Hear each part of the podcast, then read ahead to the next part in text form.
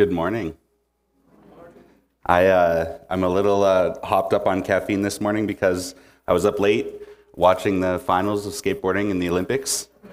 My wife told me to go to bed, but there's priorities, so.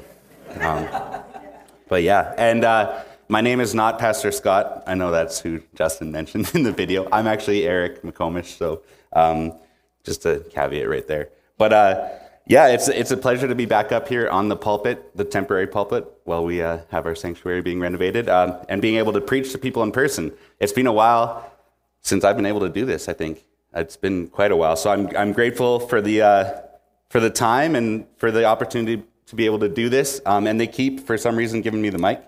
So I'm going to keep preaching until they take it away from me one day. Um, but when I, uh, when I found out that we were going through the Apostles' Creed as our summer series, I was excited. And then Pastor Scott Volin told me um, that I would be preaching one Sunday. And then I got a little nervous because there's actually a couple lines in the Apostles' Creed that I don't really want to preach on.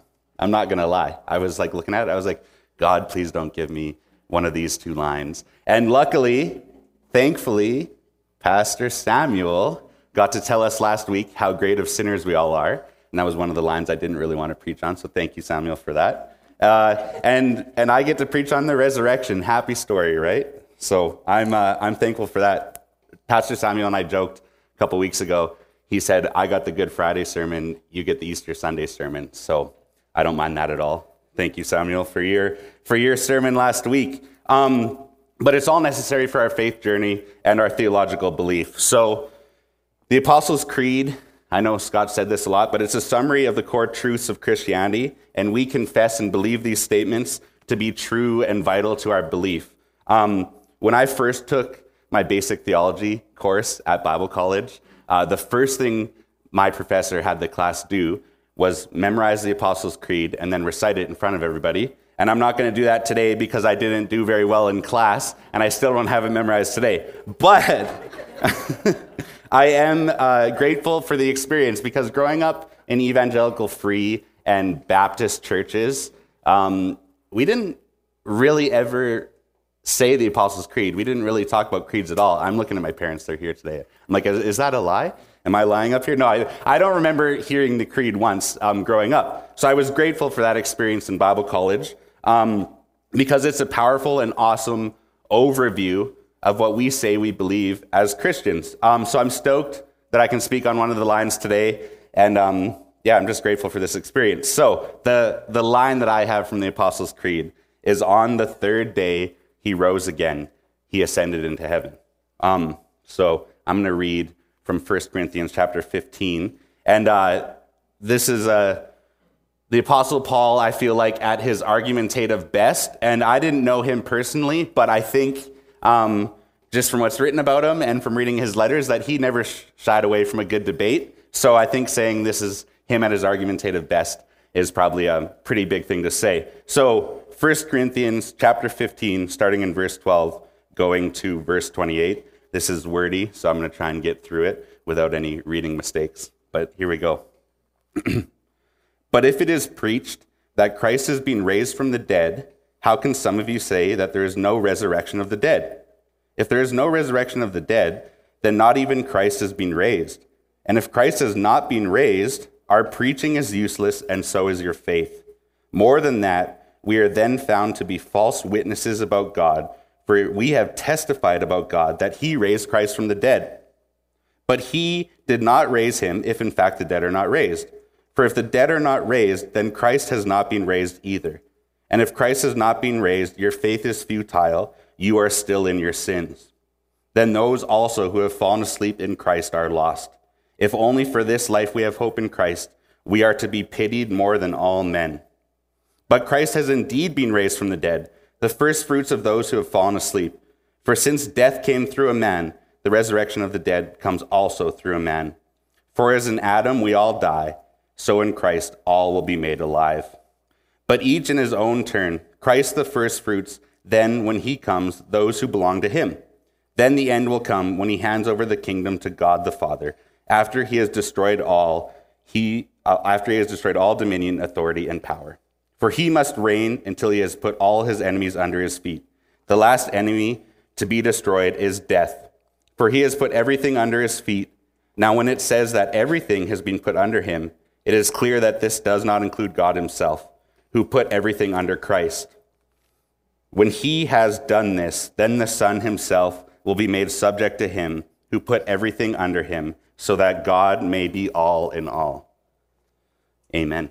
Um, when I was tasked with preaching this sermon, uh, I was just thinking in my head, I don't want to just preach another, oh, he is risen, Resurrection Sunday sermon. Like, how do I make this relevant to us today? And when I was studying this passage of scripture and going through the past couple weeks trying to think of what to preach on, I had two questions come to my mind, and I would like to answer those two questions um, today. So, question number one is why is it important that Jesus rose from the dead? Why is that important?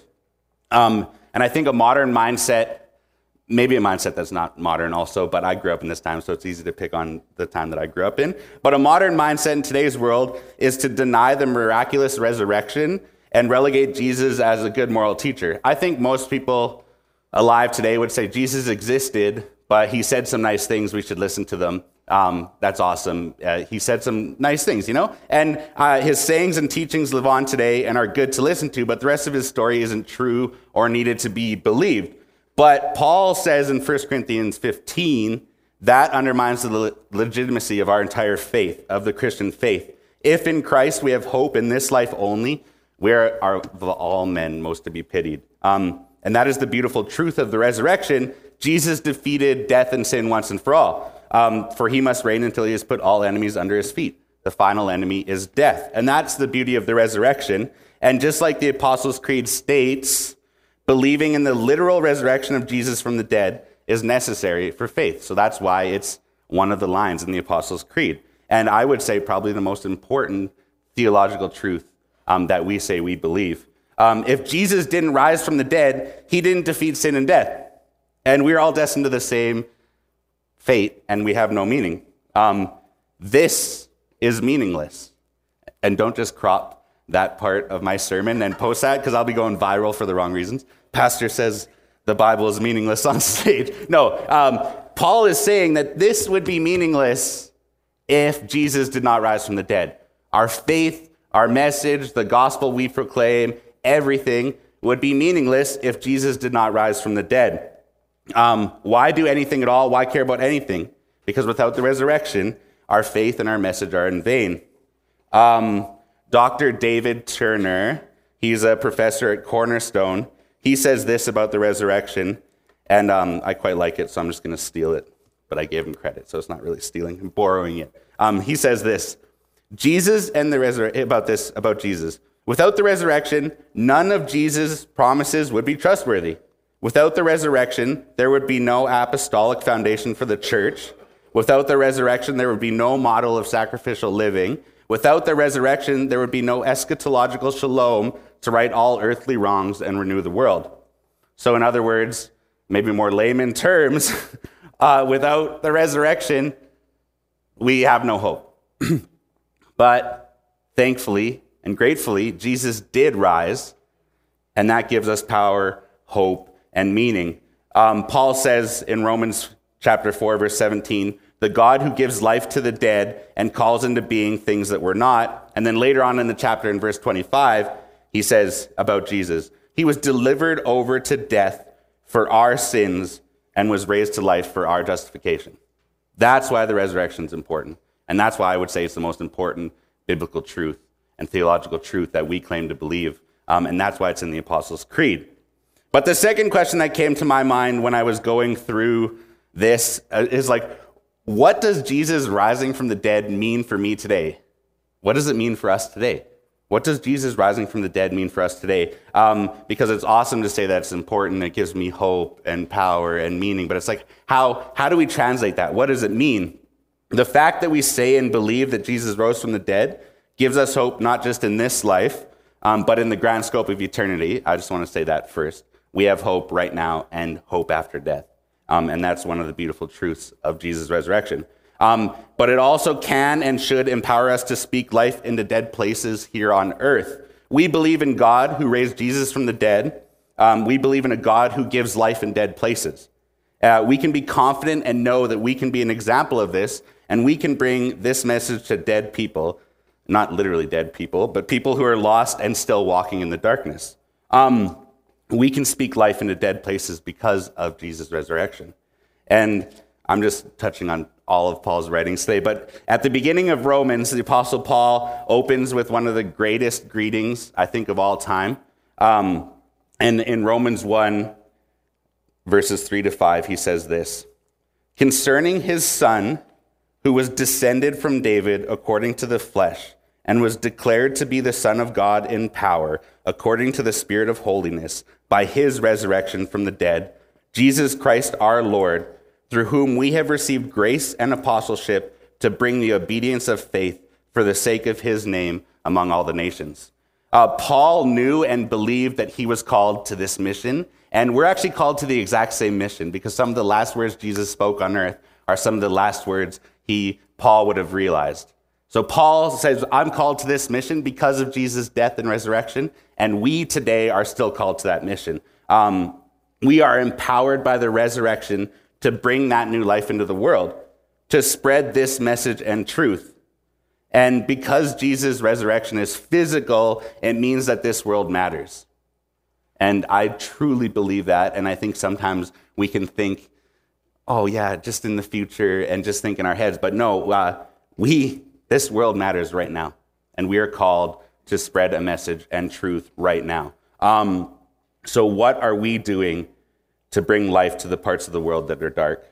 What are we doing to bring life to the parts of the world that are dark? Um, and rather than just sharing an illustration or a story from my own life, because I help people all the time, you know, I, I would have tons of stories to share. Um, no, I, we, I just wanted to do something a little different today. Um, our youth group, some of our youth had a awesome and wonderful experience a couple weeks ago. We got to spend five days um, with the mustard seed uh, doing a program called Seed Serve. And what that was, was we just went to the mustard seed every day. Sometimes we went to the shelter, sometimes we went to their sorting center or their neighbor center, and we just did whatever they told us to do. But we were able to um, cook food for people that are experiencing homelessness, people that are less fortunate than us. We were able to sort through clothes, um, did a, a pop up coffee shop, did some other stuff. Um, and I really feel like that was a way that our youth of this church um, were bringing life to places of the world that are dark. So I, rather than sharing a story, I would just like to share a video of our experience today.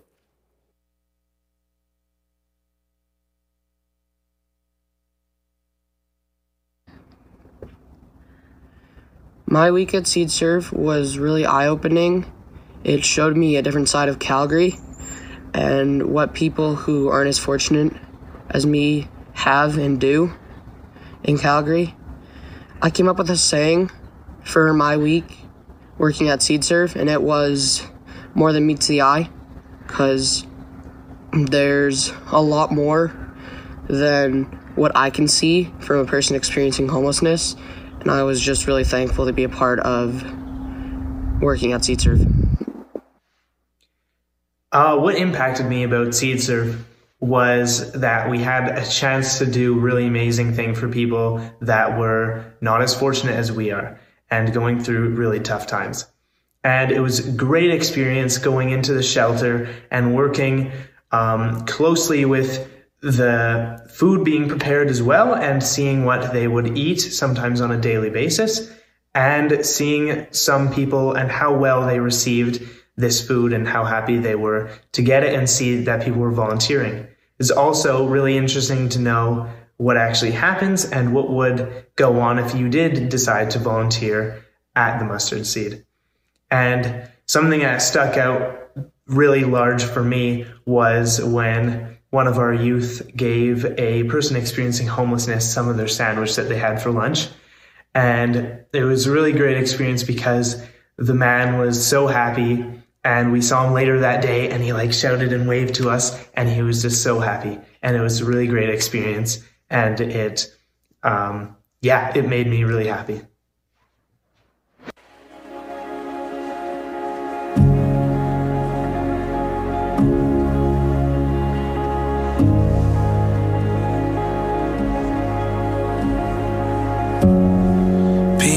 like a river wash over me.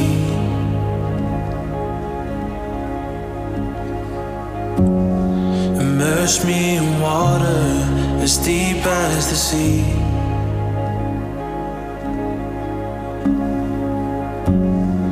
Hide me in love, your healing embrace. Peace like a river wash over me as I worship your majesty. I worship your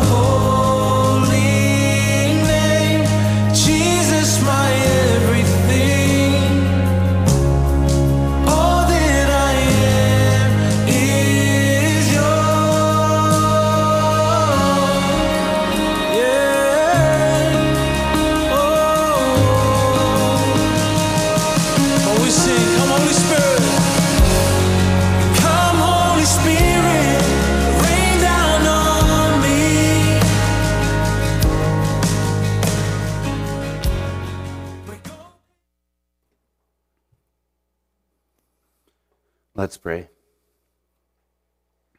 Dear Heavenly Father, um, Lord, we are so thankful that you sent your Son um, to die for our sins and rise from the dead, Lord, on the third day. He rose again, um, ultimately defeating sin and death once and for all. And Lord, we are so thankful and grateful for that. And Lord, I pray that we would be empowered um, this week um, to bring life to parts of the world that are dark. Lord, um, just please prepare our hearts and show us ways that we can do that as we go into this week. Pray this in your name. Amen.